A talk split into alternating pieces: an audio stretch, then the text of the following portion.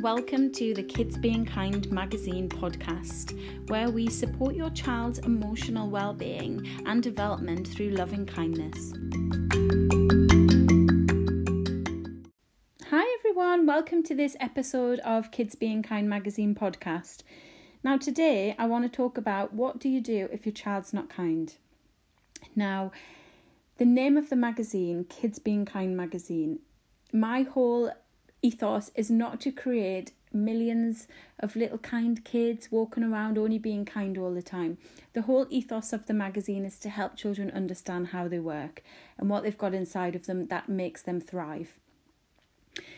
Now, there will be times when your children are not kind, and that's okay. Doesn't mean there's anything wrong with them. It doesn't mean that they're not good enough. It doesn't mean that they should be kind all of the time. It's actually an amazing piece of information for you as a parent or a grown up or a teacher to really start to understand your child even more. Now, my eldest son has a lot of sensory overload. So if there's you know, a lot of noise or there's a lot of people, crowds, if he has spicy food, um, textures, if he wears certain clothes, he feels so uncomfortable, but he doesn't yet have the ability to express how he's feeling because he doesn't really know why. He just gets this sudden urge of being uncomfortable, and that can impact his behavior um, quite dramatically, let me tell you. I've had times when he's refused to go into school, where he's actually hung onto a lamppost when we were walking to school.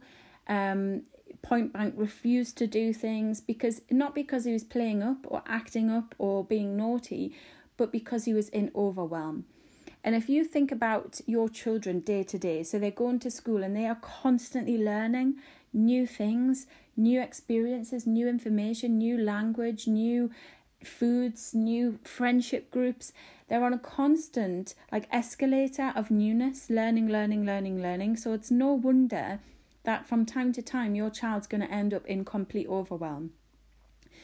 And when they do, they're going to be less inclined to, you know, tidy their bedroom or be sweet and say thank you and, you know, listen to you really carefully. They're going to be more inclined to, to display not so great behavior. So with my children, when they are displaying behavior that doesn't necessarily meet my expectations, which is a whole other podcast that we need to talk about. But if my kids are showing behavior that isn't really, you know, great, not particularly kind, that is communication for me. That is an opportunity for me to see where they're at, where their mood state is at, and help them to help themselves to calm down. So, what I say to my eldest son is when you are in a state of overwhelm, if you put your hand in front of your face, you know, your view's quite obscured, and that is the equivalent of being in overwhelm. You can't really see the wood for the trees, so it wouldn't occur to you to do anything, to do any strategies or techniques or have new thought to to feel a little bit more calmer. And then, if you imagine as you move your hands slowly away from your face, the picture around your hand becomes more clearer. So things become, you know, more opportunities present themselves to you, more ways to think about a situation, new thoughts can then come in. Now, this happens naturally without your child having to count to 10 or do star jumps or do breathing exercises. They have their own natural calm system and I encourage my children to trust it. So our calm system takes us from emotional state to emotional state without us actually having to do anything.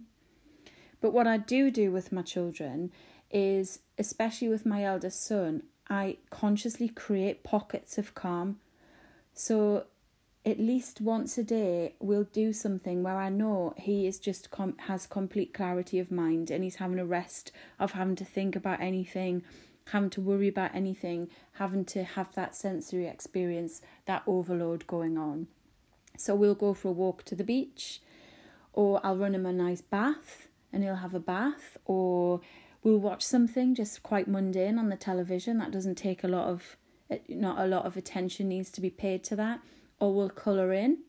We'll sit and color in or we'll just sit and have a cuddle and you know look out the window and watch the world go by so I consciously create these pockets of calm because in those moments, that's when I talk to him and that's when we get curious about how we actually work.